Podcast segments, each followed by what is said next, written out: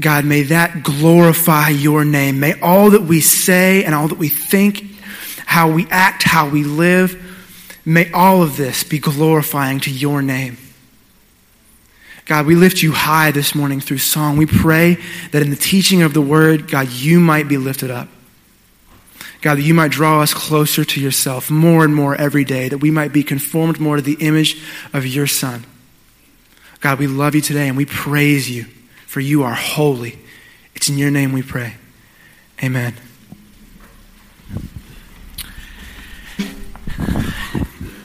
Amen. It is good to worship our King this morning. He is good. We are blessed to be able to offer our praises to Him. Open up your Bibles this morning to John chapter 16. John chapter 16. Historically, when a new ruler comes to power, he takes his rightful place. A battle typically precedes his reign. Jesus came into the city of Jerusalem on Palm Sunday publicly announcing his kingship. Legally, genealogically, prophetically, and morally, he qualified to be the king. The battle was that he paid the debt that we couldn't pay. He lived the life that we couldn't live, and he de- died the death that we deserved. He died a sacrificial death, paying that debt. He was raised three days later with a supernatural resurrection, conquering death, the grave, sin, and hell. And then over a 40 day period, he appeared to those around him, proving his resurrection, and then took his rightful place at the right hand of the Father in heaven. The ascension of the King. John chapter 16. Stand with me if you're able, and let's begin reading in verse 5 and following. But now I am going to him who sent me, and none of you ask me, Where are you going? But because I have said these things to you, sorrow has filled your heart. Nevertheless, I tell you the truth. It is to your advantage that I go away. For if I do not go away, the Helper will not come to you. But if I go, I will send him to you. And when he comes, he will convict the world concerning sin and righteousness and judgment. Concerning sin, because they do not believe in me. Concerning righteousness, because I go to the Father and you will see me no longer. Concerning judgment, because the ruler of this world is judged. I still have many things to say to you, but cannot, you cannot bear them now. When the Spirit of truth comes, He will guide you into all the truth. For He will not speak on His own authority, but whatever He hears, He will speak, and He will declare to you the things that are to come. He will glorify me, for he will take what is mine and declare it to you. All that the Father has is mine. Therefore I said that he will take what is mine and declare it to you. A little while and you will see me no longer. And again, a little while and you will see me. So some of his disciples said to one another, What is this that he says to us? A little while and you will not see me. And again, a little while and you will see me and because I am going to the Father. So they were saying, What does he mean by a little while? We do not know what he's talking about. Jesus knew that they wanted to ask him. So he said to them, Is this what you're asking yourselves? What I meant by saying a little while and you will not see me, and again a little while and you will see me? Truly, truly, I say to you, you will weep and lament, but the world will rejoice. You will be sorrowful, but your sorrow will turn into joy. When a woman is giving birth, she has sorrow because her hour has come. But when she has delivered the baby, she no longer remembers the anguish for joy that a human being has been born into the world. So also you have sorrow now, but I will see you again, and your hearts will rejoice, and no one will take your joy from you. In that day you will ask nothing of me. Truly, truly, I say to you, whatever you ask of the Father in my name, he will give it to you. Until now, you have asked nothing in my name. Ask and you'll receive that your joy may be full. You may be seated. There are three times that the Bible records Jesus' ascension. Mark's gospel records it, Luke's gospel records it, and then again at the beginning of, book, of the book of Acts, we see where God just explicitly gives us an historical account of when Jesus ascended back into heaven. Now, the references go back to the Old Testament and then, of course, are, are scattered all through the letters in the New Testament as well. So it's referenced many times. I, I say this and mention all these references to emphasize we cannot take the ascension of Christ lightly. Oftentimes, it's easy for us to talk about the cross and it's easy for us to talk about the resurrection, but oftentimes we don't emphasize or talk very much about the ascension. We, we know his humiliation. He left the glory of heaven and he came to earth, and we, that's a part of the incarnation his suffering, his death, and his burial. But we also need to make sure we're talking about his exaltation, his resurrection, ascension, his session, and his return. And even before the crucifixion and resurrection, John records Jesus' explanation about the ascension. And that's what we have in John 16. He begins this discussion way back in John chapter 14 and just continues it on. But this morning we're going to emphasize what Jesus explained about his ascension even before he ascended back to his Father. So let me give you the first thing that's important as we think about Jesus' ascension. Jesus ascended so that we could experience the power of God. The disciples had seen so much already. They had experienced so much. They had been given opportunity to not only see what Jesus was doing, but to actually experience what he was doing and to do some of the same kinds of things that he was doing on earth. It, it, had been a glorious time for them, but they had seen nothing yet. They had only seen just the beginning of what God was going to do through the glory of the gospel and through the spread of the gospel all over the globe. They were getting ready to participate in all of this, and Jesus is preparing them for that time. How would they walk faithfully with God once Jesus was ascended back into heaven? How would they really get this message out without Jesus being physically present with them and giving them details day to day? And how would they be able to experience this expansion of the gospel to the ends of the world once Jesus had ascended back into heaven?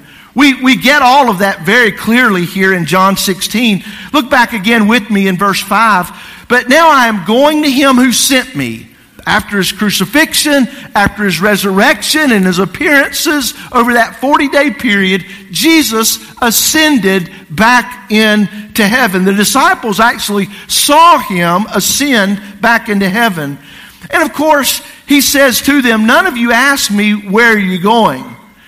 Pointing out they were being pretty self centered in these moments. What's in this for me? What's going to happen to us? They were only thinking of themselves instead of really the glory of God and the plan of God and even the Son of God in these moments. But because, verse 6, I have said these things to you, sorrow has filled your heart. Nevertheless, I tell you the truth, it is to your advantage that I go away. Now, if Jesus was standing right beside of you and he said, It's to your advantage that I go away, you'd think, Wait a minute. I think I would rather have you with me all the time.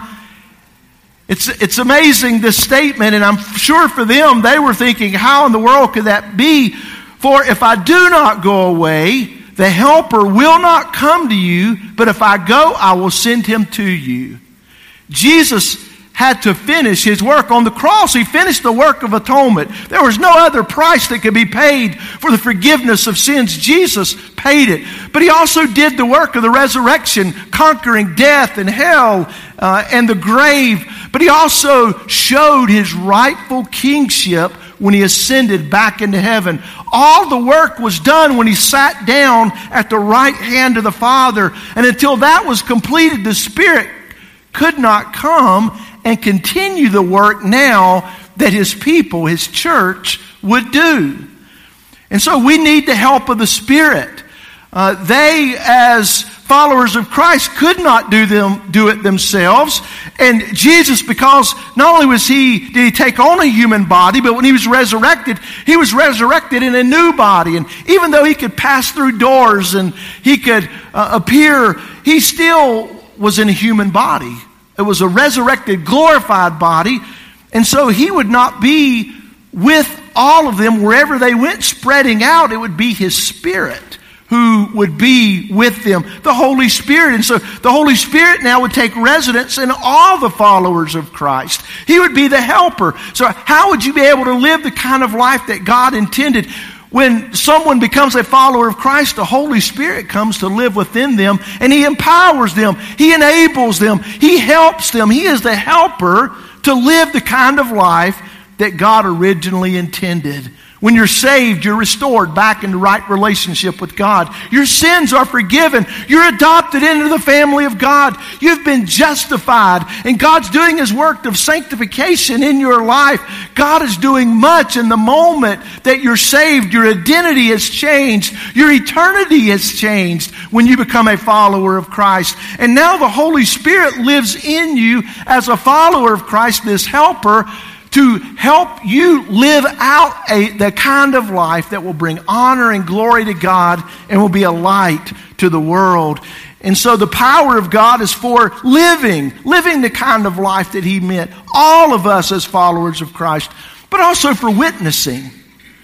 I know some of you when you think about how could I share the gospel with my neighbor? How could I share the gospel with the schoolmate? How could I share the gospel with the coworker? How could I share the gospel with the family member? It, it can be a little overwhelming and quite gripping and fearful. And if you were doing it in your own strength and power, you couldn't do it. Even if you had the courage and the boldness to share this message, you couldn't save that person. But the Holy Spirit who lives in us helps us to share the message, and He's gone before us working in the lives of the people that we share this good news with. When Jesus in Acts 1 was getting ready to ascend, He said, But when you receive the Holy Spirit, you'll receive power, and you'll receive, you'll be my witnesses in Jerusalem, Judea, Samaria, and the uttermost parts of the earth.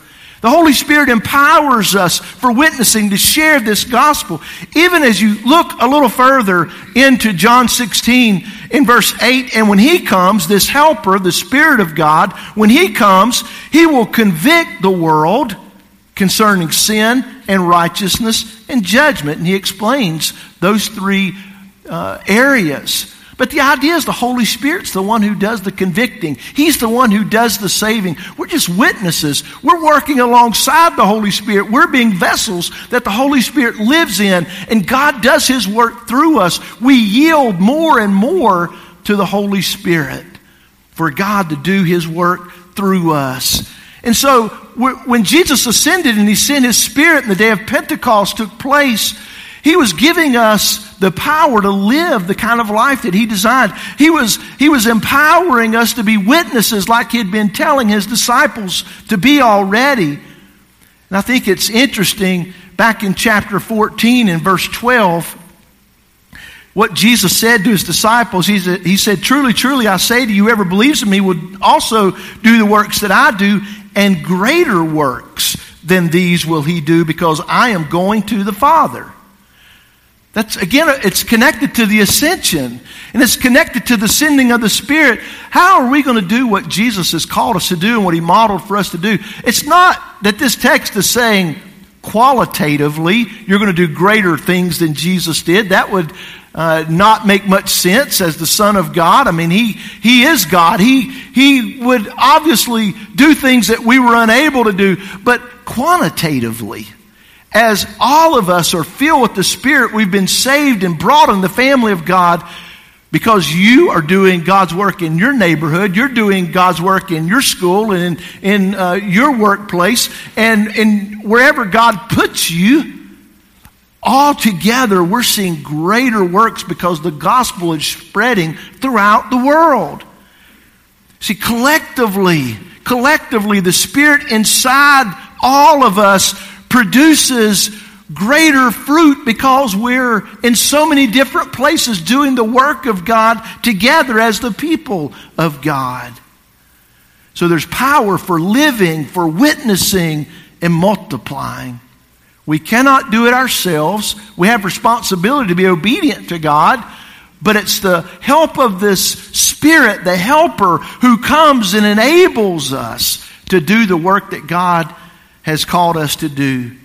Well, there's a second thing that Jesus' ascension means for us. Jesus ascended so that we could receive the perspective of God. Notice in verse 12 of John 16, I still have many things to say to you, but you cannot bear them now. When the Spirit of truth comes, He will guide you into all the truth. For He will not speak on His own authority, but whatever He hears, He will speak, and He will declare to you the things that are to come. Jesus had already mentioned this quite extensively in chapter 14 as well. But the Holy Spirit caused the very words of God to be written down in Holy Scripture. That, that's what this is meaning.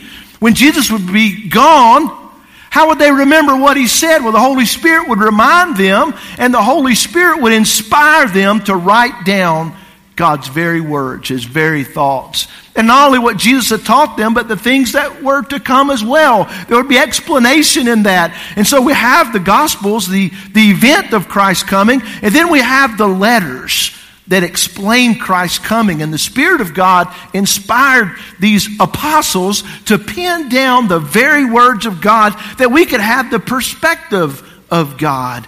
You see, these men didn't write from their own perspective. Sometimes people read the Bible and they say, well, this is what a bunch of men thought. But it's what the Holy Spirit inspired these men to write down about Himself. God, who created the world and said, Let there be light, He, he gave these men light to write down His very words as they were led by the Spirit of God. They were carried along, as Peter later said in 2 Peter chapter 1, they were carried along by the Holy Spirit. Just as the wind blows the sailboat, God inspired these men to write down his very words. Once Jesus ascended and the Holy Spirit came, then we began to see how these men wrote down the very words of God in a very brief time period and was collected into what we now have as the canon of Scripture. Jesus ascended that we could receive the perspective of God. And then thirdly, Jesus ascended so that we could understand the plan of God. Many of you have gone through some real difficult times in these last days. We, we continue to hear news accounts of awful things that happen in our own community as well as across the world. And sometimes we have to wonder if we were just thinking from a world's perspective, is Jesus really on the throne with all this stuff happening? With all the stuff that seemingly is hard and painful and difficult.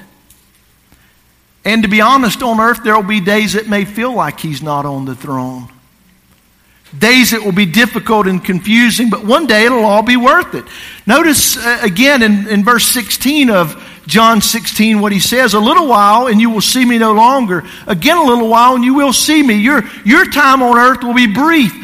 Verse 17, of course, they began this whole conversation about what does he mean by a little while. But verse 20 goes on to say, Truly, truly, I say to you, you will weep and lament, but the world will rejoice. You will be sorrowful, but your sorrow will turn to joy. For a time period, life on earth will be difficult. It may be more difficult because you are following Christ than it would be if you were not following Christ. Sometimes we get that backwards and we say, you know, if you're following Christ, your life is going to be great and wonderful, and somehow everything's going to just flow right along. But we know that the opposite is true because you follow Christ, you're in a battle. You're in a battle with your own flesh. You're in a battle with the world. You're in the battle with the enemy, Satan himself. And sometimes life is more difficult because you follow Christ. And Jesus is preparing his disciples so that they're ready to to, to fight the good fight and to be faithful no matter what. And he said, You're going to have days when, when it's sorrowful. You're going to weep and you're going to lament. But he said, Your sorrow will turn into joy. And in that one statement, there's so much hope that God's going to make all things right. And one day, when it's all said and done, following Christ is all going to be worth it. There are a lot of joys in these days in following Him, seeing His hand, watching Him work, growing in your relationship with Him. There's joy in this life, even though it can be difficult at times. But one day, it's going to be pure joy, and it's all going to be worth it. and he's trying to help them to see the plan of God. Right now, it's difficult. We still live in a fallen world, and the work of God is still being done, and all things are, are moving to an end. The king is on his throne in an invisible kind of way, but one day it'll be fully visible, and all things will be made right. Let me give you the fourth thing about Jesus' ascension that's important for us. Jesus ascended so that we could enjoy prayer to God. It's interesting because on our toughest days, where, what do we do? Do we sit around and worry and complain and gripe and all of that stuff? Or do we turn to the one who has all the answers, to the one who can comfort us and help us? And uh, obviously, that would be through prayer. When you look in verse 23 of John 16, in that day you will ask nothing of me. You, know, you can just imagine every day all the disciples coming to Jesus. Well, Jesus, what about this? Should we do this? Should we do that? Well, when he's ascended, in that day you will ask nothing of me. Truly, truly, I say to you, whatever you ask of the Father in my name, he will give it to you. Have you noticed that when we normally pray that we end our prayers in Jesus' name. I, I don't think necessarily that every time you pray, you have to have that as a magical formula. It's not a magical formula. It is a reminder, though, for us that we deserve nothing, that when we come before God and we ask Him anything, God doesn't owe us anything. And the only reason that we can come to Him is through what Jesus has done for us. We, we come in His authority, not our own. It's not, God, you owe me this, and God, I deserve that, and God, I demand this. God, I come to you in Jesus' name. I don't deserve anything. But because of what Jesus has done for me, the price that He paid, and the power that He's demonstrated over death, He has, he has brought me into His family. And God, I come to you in Jesus' name. There are places that you may go and be turned away pretty quickly because that person doesn't know you. But maybe you know the, the owner of a business and you say, I'm, I'm coming on his behalf, or he's my good friend. In that sense, we, we come in Jesus' name to the throne of God based on what he's done for us. And these are his followers, these are his brothers that he's brought into the family of God. And he said, Ask in my name, and the Father will give it to you. Until now, you've asked nothing in my name. Ask, and you'll receive, and your joy may be full. Because Jesus has ascended, we can pray now. He's taken his rightful place at the right hand of the Father. He seated us with him in the heavenly places. And so, because Jesus is at the right hand of the Father, we, we can come to the Father and ask in His name. We have free access. I think about so many of the Old Testament saints like Esther and, and what a picture when she was afraid to come before the king because the king might not extend his scepter and whoever came to him would be killed in the moment because they weren't welcomed and received. But of course, in her day, when the crisis happened, she came and the king held out his scepter and she was able to come into his presence. Well, what a day we live in when the king 24 7 holds out his scepter to all of us. Day by day, moment by moment, it's available. He's available to come into his very throne room all the time. We're seated with him in the heavenly places. We have access. We come in his authority, in his name. And he also sympathizes with us in our earthly problems. Because he took on human flesh, he experienced temptation, he experienced suffering, he experienced all the things that we would experience on earth. And we can come to Him knowing that we have a high priest who fully understands. Again, I think about an Old Testament saint like Job who was going through some of the most horrendous difficulties life could offer. And he would say, Oh, that I had an arbiter between me and God. Well, Jesus is that arbiter. He's at the right hand of the Father. He sympathizes with us as we go through our earthly problems and difficulties, and we could go to Him for help.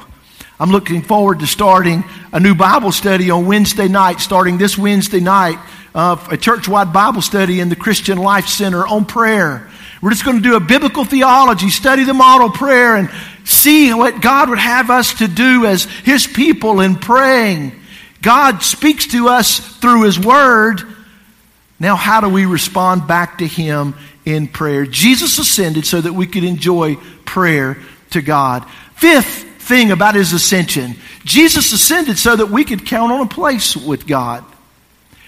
I'm dipping back into chapter 14, but it's a real familiar passage with many of you this morning. But you'll remember when Jesus was telling them that he had to go away in verse 1, he said, Let not your hearts be troubled. Believe in God, believe also in me. In my Father's house are many rooms. If it were not so, I would have told you that I go to prepare a place for you. And if I go and prepare a place for you, I will come again and take you to be, uh, take you to myself, that where I am, you may be also.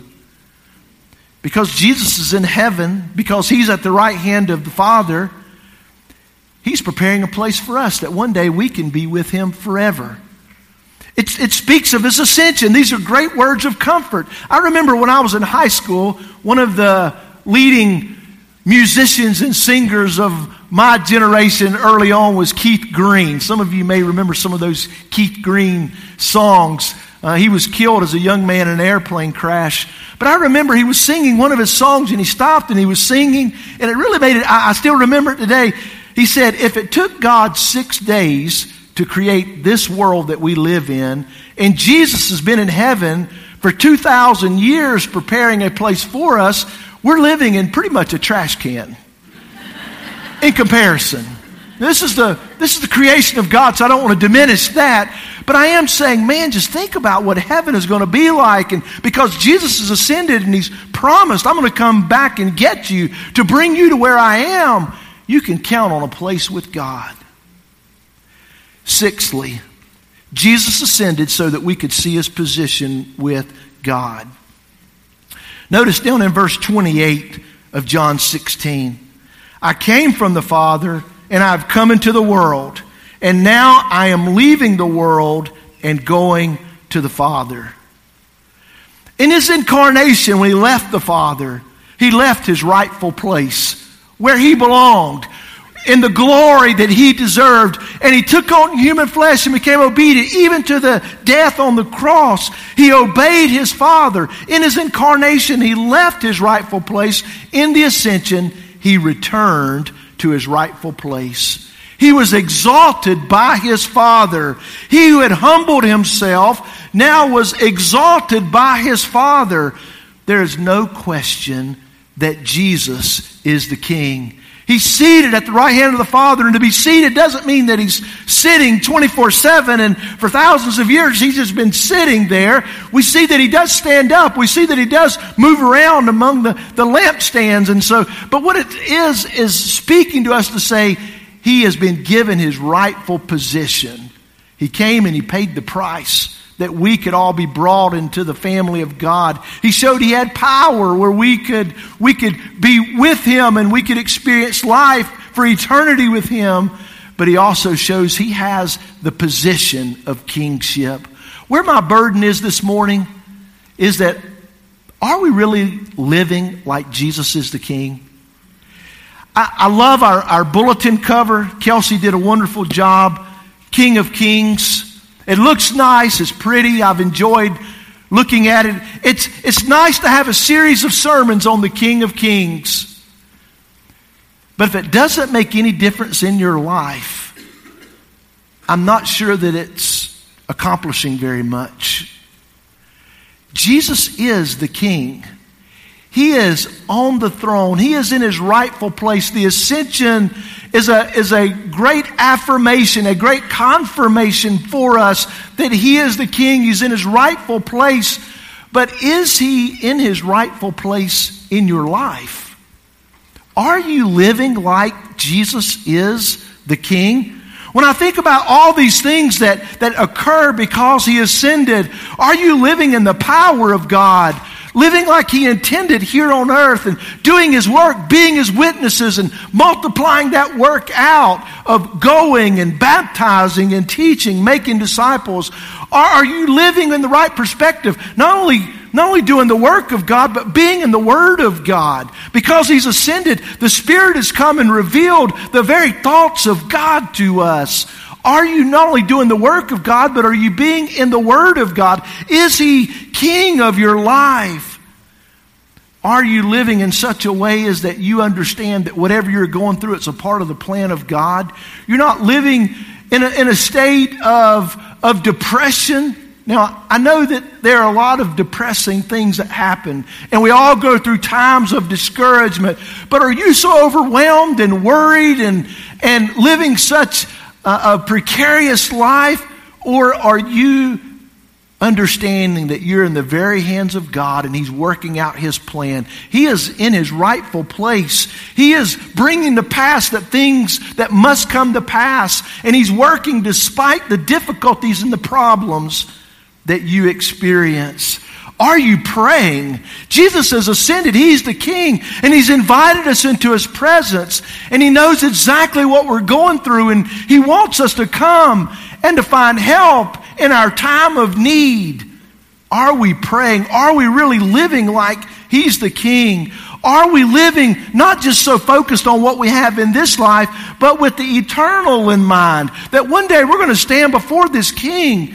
And are we going to be confident or are we going to be ashamed at the King's coming? How could we ever think of sitting back, being complacent, procrastinating, when we have the King of Kings sitting on his throne and he's commanded his subjects to be about his business. Live like he's the king. This morning, maybe you've come to a place where you have realized he's not really the king of my life. We'd love to talk with you more about that. Romans 10 9, if you confess with your mouth Jesus is Lord, that's He is the King. He is in charge. He is the Lord. He's my master. He's my boss. He's my King. If you confess with your mouth Jesus is Lord and believe in your heart God raised him from the dead, you'll be saved. We'd love to help you to become a part of the family of God today. We're going to have pastors who are available at the altar and after the service, and we would love to talk with you. But maybe there's also a point in the family of God where you've been living under the oppression of worry and doubt and confusion. Maybe you've been neglecting the privileges that have been given to the subjects of the king of being in the Word and doing the work of God and, and praying to God and maybe today is the day that God's calling you to a time of recommitment. Maybe God wants to bring revival in your life. We can look at the world and point the finger all day long at how bad the world is, but until we as the church get right with God, the world will never change. Let's pray together. Father, we look at your Son. And we see the King. We see the King taking on human flesh, coming to earth. We see the King living a perfect life, qualified because he's not only your son, but he's the son of David. Not only because he's the son of David, but he's proven perfect in all his ways. We see the King because he died, paid a king's ransom, not for himself, but for us. We see the King because he rose from the dead demonstrating his power over death, hell, and the grave. And we see the king because of where he is right now on his throne, in his rightful place. The tomb is empty, but the throne is occupied. Would you help us as your people live like the throne is occupied? In Jesus' name we pray. Amen.